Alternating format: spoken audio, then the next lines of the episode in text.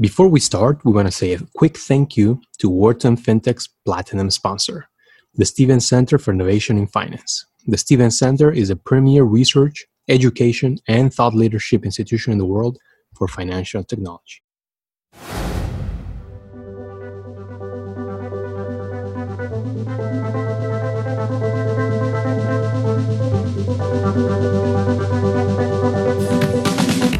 Hello, everyone, and welcome to the Wharton FinTech Podcast. I'm your host, Miguel Armaza. Our guest today is Manuel Silva, General Partner at Mouro Capital, a venture capital fund looking for entrepreneurs and startups in financial services with over $400 million in assets under management. We talked about Manuel's career path and how he landed in venture capital, the history of Mouro Capital, and why they recently spun out of Santander Bank Mouro Capital's investment strategy, investing in global fintech and regions and markets where they see the biggest opportunities, navigating COVID, and a whole lot more. And now join me in a great interview with Manuel Silva. Manuel, thank you so much for joining us and, and welcome to the Wharton FinTech podcast. Uh, bienvenido al podcast. Uh, maybe we can start by hearing a bit about your trajectory and, and, background and how you got to your current role. Yeah, no, of course. Hola, Miguel. I need to speak in Spanish first. Great to be here. Thanks for having me. Yes, as you were saying, my name is Manuel Silva. I'm Spanish, but you know, I have a little bit of an international career. I was raised in Belgium. I spent university time in France, in China, and then you know, my kind of professional tribulations have taken me to Silicon Valley, where I started investing like 10 years ago, and then now I'm in London running Mouro Capital. So I've been I've been kind of in the corporate investment space, and now more in the independent fintech space for like a decade or so. So you know, I've seen a lot of things. So hopefully, I'll be able to share some of that today. Yeah, of course, and and you've been in venture also for quite a while. Uh, tell us about you know your trajectory with specifically within venture capital. Yeah, no, of course. So, you know, I would say there's no typical career invention. I think my case is no is not dissimilar. So, you know, Mouro Capital, which is the fund I'm running now, is a fintech fund, and my entire trajectory has been basically focused on, on innovation within fintech. I initially started investing as an evolution of uh, kind of a corporate development role I had at a Spanish bank called BBVA, Spanish and very Latin American bank called BBVA. That uh, back in the days, and this is you know 2010, was you know, was very forward looking, uh, investing a lot in innovation. And then we had done a few things on the startup side, mostly in Spain and Europe. And then I was lucky enough that, uh, you know, somebody has the right question, which is, you know, is there a better way to do this? And I had the right answer. And I said, well, yes, there's something called VC that was at the time not that common in financial services. And so I was lucky enough, again, 2010 or so, to move to San Francisco where you know, everything at the time was happening there and then establish the corporate VC for BBVA out there global mandate, but primarily very much focused on the West Coast.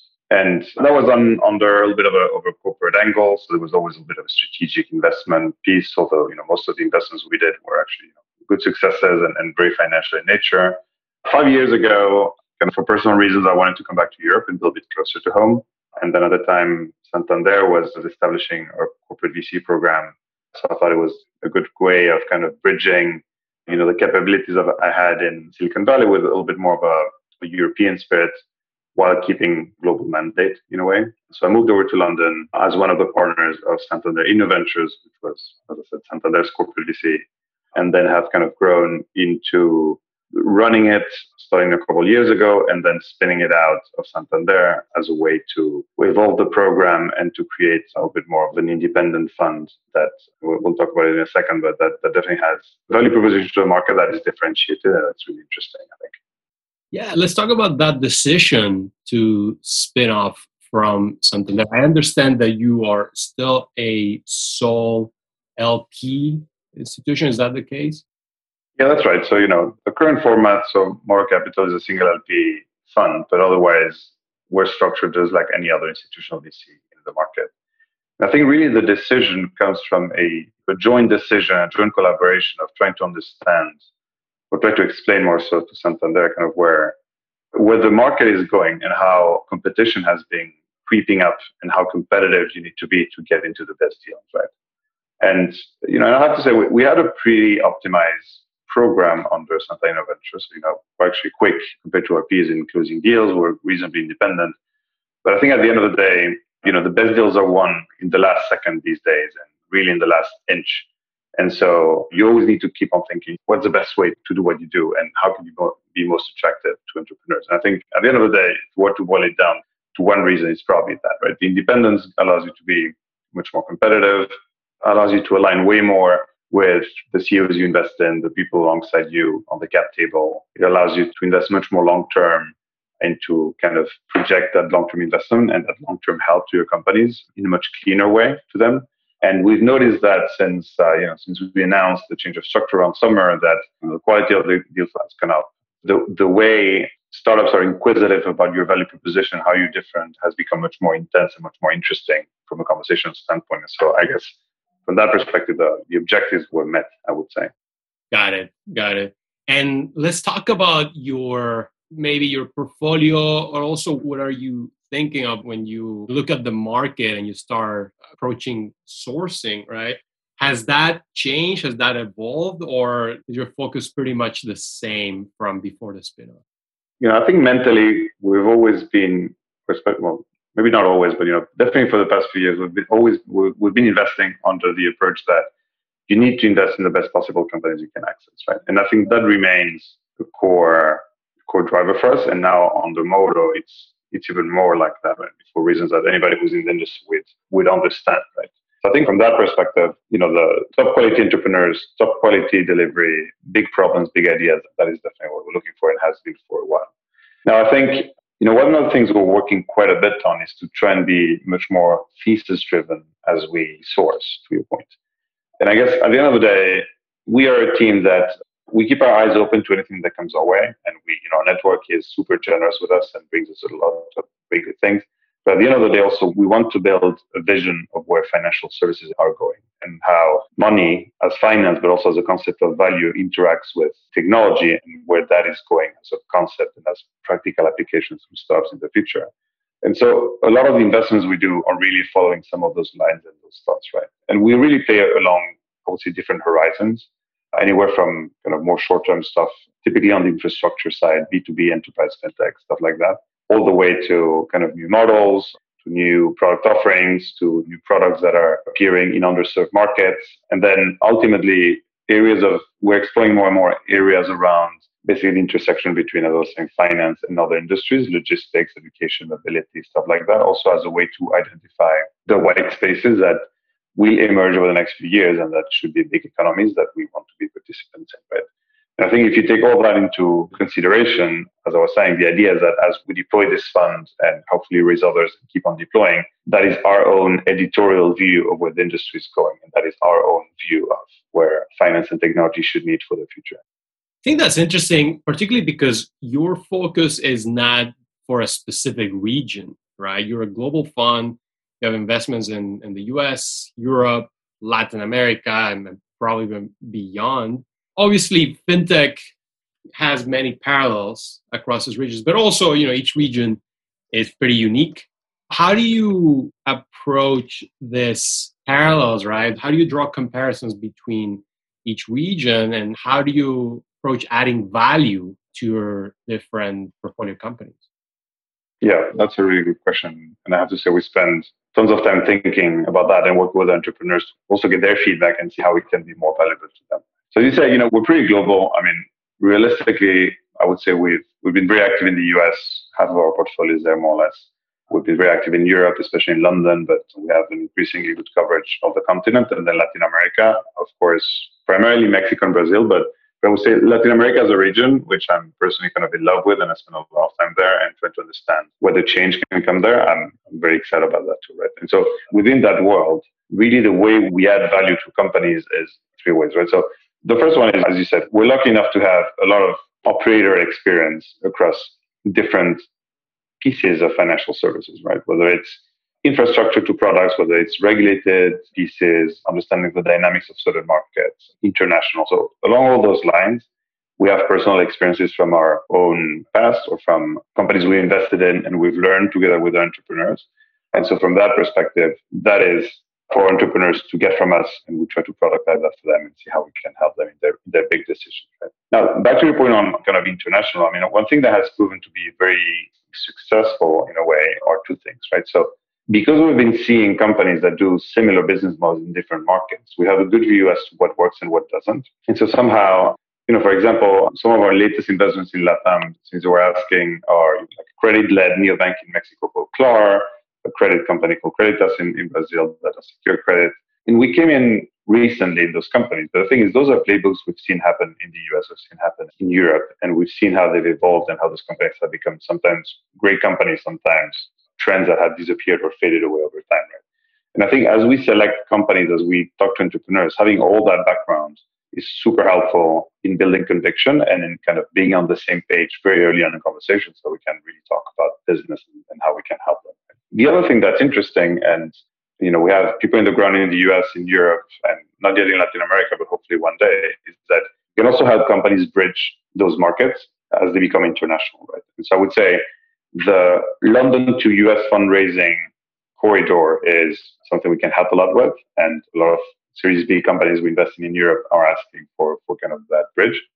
And even within Europe, we have strong network at early stages in the continent, and then London is more of a kind of multi-stage fundraising environment. We can also help companies bridge that, right? So kind of plugging ourselves into the global capital flows and helping our companies with their fundraising life cycle. That's also another thing that has been quite successful and that's quite unique because of our kind of international nature. Yeah, and, and you bring uh, Latin America, and you, you mentioned that you're you're in love with the region. I, am I share that passion. I, I think the region is definitely going through a, a revolution. Where do you see it evolving going forward? There are obviously, you know, it's it's a it's a market that's still developing, right? How do you envision the next few years? I think there's, as you say, you know, the market is developing, and I see a lot of opportunity in just providing kind of digital first basic products to the market that are still unresolved, right? And some of the companies I was mentioning in our portfolio, which again are, are very kind of timely and recent successes, show that there's unmet needs in the market and that if you take a 2020 or soon 2021 lens to a classic problem, there's a way to create something that's valuable for the market, right? Now, there's something that I'm also very intrigued about Latin America is, you know, Latin America has its own way of working. You know, it's different infrastructure, it's different mindset. The way the region is organized is very specific, especially to you know people who haven't spent time in the region don't necessarily always understand the dynamics of the region, etc., etc. And I think as a result of that, there's a big opportunity to create local companies that really understand those problems and can tailor those playbooks that may be successful in the US or Europe or Southeast Asia, uh, can tailor that to the reality of Latam, right? And I'm very excited about how that's going to pan out in the future and how, for lack of a better word, there can be a little bit of a leapfrogging effect as companies, as they apply those playbooks to innovating in the region, realize, oh, well, you know, we don't have this infrastructure yet here, so let's build that too. We don't have these dynamics, so let's build that too. Know, we don't have this way of conceiving fraud or identity or security. Let's build it too, right? And it's kind of this adaptation to the region of things that have worked elsewhere where I see a lot of opportunities too that can be super interesting and super financially profitable for the discerning VC, if you will, right? So definitely very excited about that. I think that there's a third element that I'm fascinated about, which, and I would place a few bets on that hopefully in the future, which is Latin America has never been a unified region. And you know, Brazil is a universe in itself, Mexico is a universe in itself, but even the smaller economies, even if they're more exposed to their neighbors, are universing themselves. You know, Chile has nothing to do with Colombia, nothing to do with Peru, nothing to do, of course, with Bolivia or Ecuador, like that, right? But I think there's an opportunity as the region becomes more digital and as everything unifies through this kind of layer of digitization to create businesses that are really regional. And I guess in fintech, we've seen early days of that with some of the neobanks going kind of north from Argentina, from Brazil. But I think there's a massive opportunity in creating even more integration in the region, you know, around trade, around logistics, around cross-border payments, cross-border services, et cetera, et cetera, that is still to be made. And that, again, maybe it wouldn't naturally come from the old economy and the incumbent economy, but I think in a digital world where things are much more fluid and the boundaries are less there and the commonalities between the different countries of LATAM are much more shine more over differences, I think there's an opportunity to create regional companies that is really also very exciting from a from a venture capital perspective. Yeah, I, I know that some funds that we've actually had on the show, for example, are looking at the Pacific Alliance corridor. Other companies are hopeful that there'll be further integration with things like Mercosur, right? But it, yeah. seems like it's taking time, right? It, it, seems like it's it's not at the level that most people would wish. You know, how can the ecosystem help get there?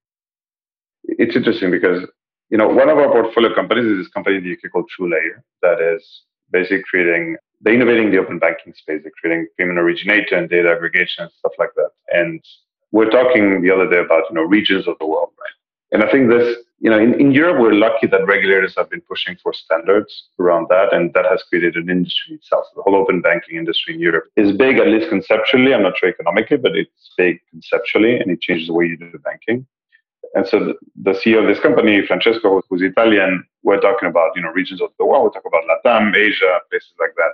And how this ties into your question is we're reflecting on the utility of the public sector in pushing some of those initiatives, or the private sector, the public sector is maybe a little bit slow, right?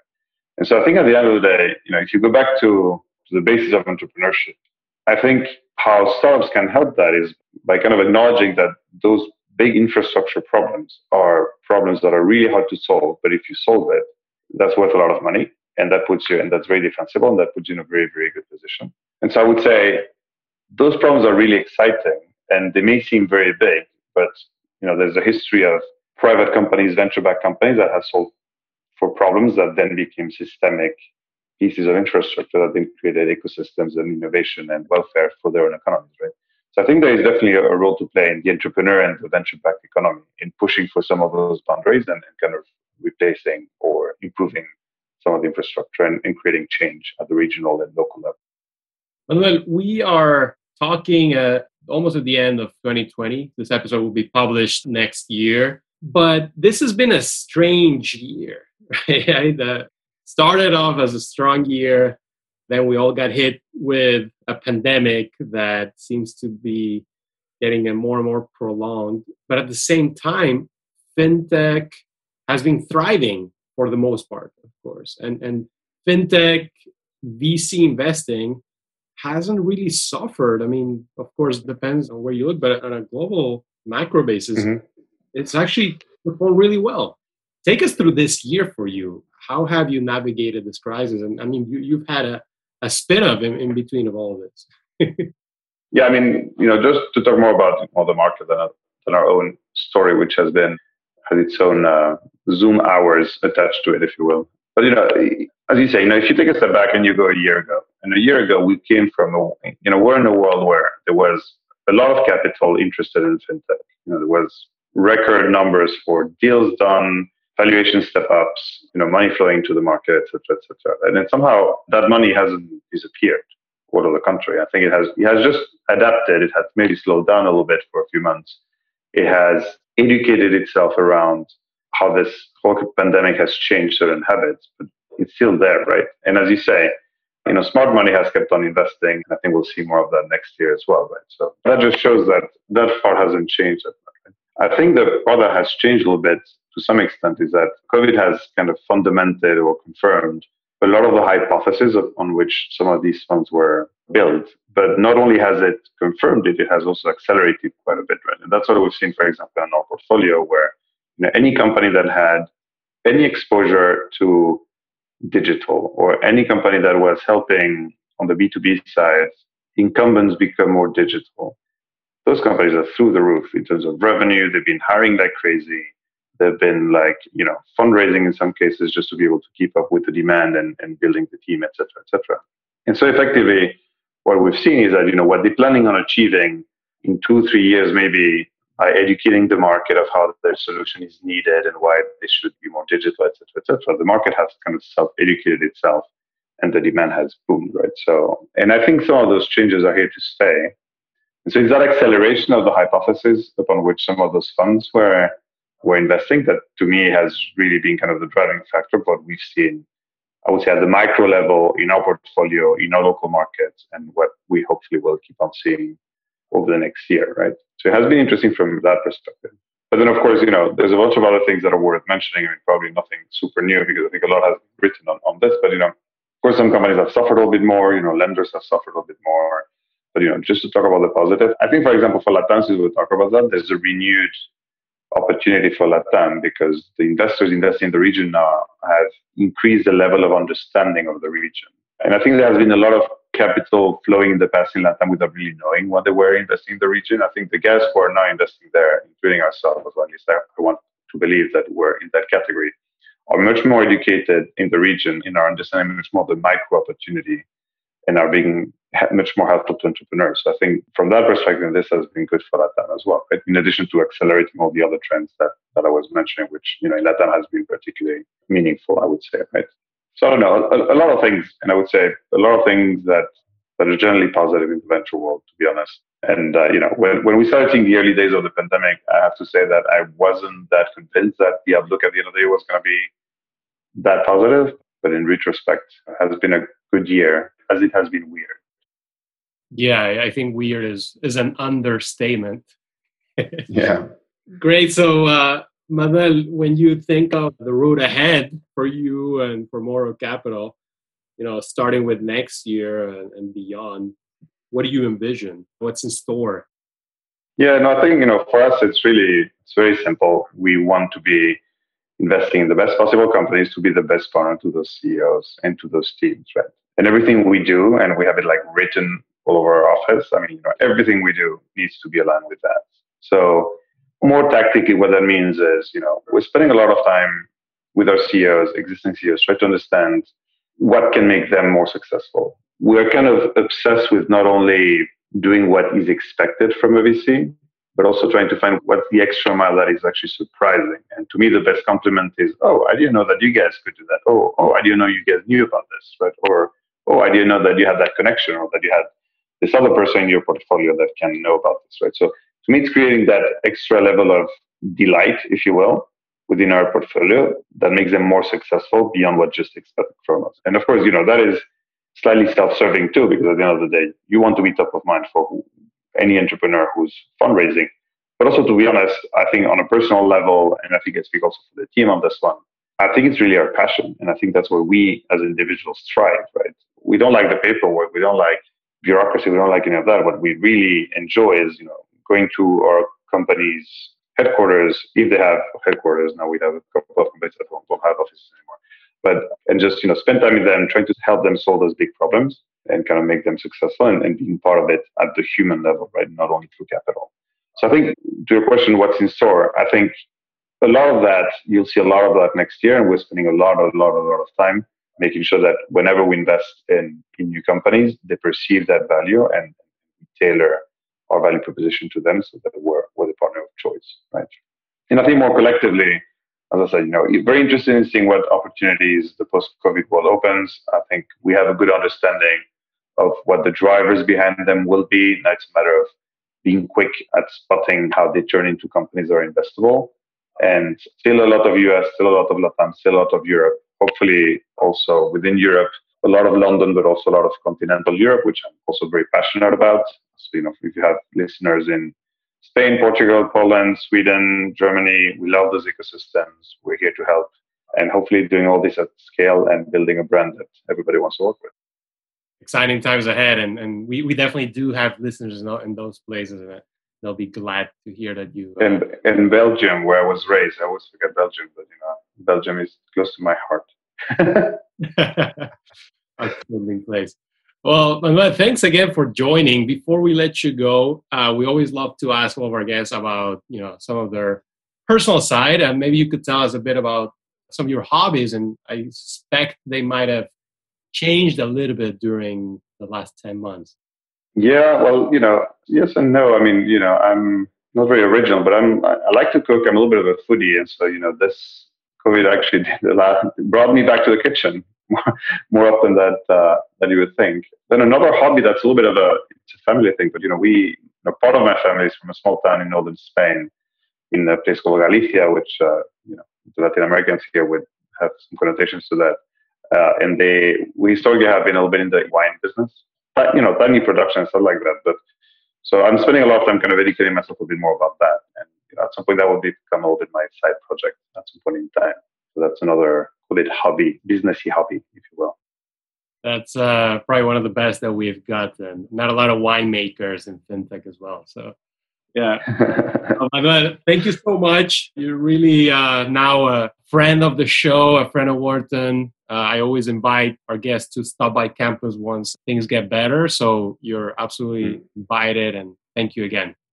Yeah, thanks for the invitation. Thanks for having me on the show, and thanks so much. Thank you for listening to today's episode of the Wharton FinTech Podcast. If you like the show, please consider leaving us a review or letting us know in the comments. It means a lot and helps spread the word to more listeners. If you want more content from our FinTech community, please subscribe to our podcast channel and find us on LinkedIn, Twitter, and the rest of social media at Wharton FinTech. You will find interviews, articles, videos, and much more analyzing all aspects of the industry. We also want to extend a special thank you to our show editor, Rafael Ostria.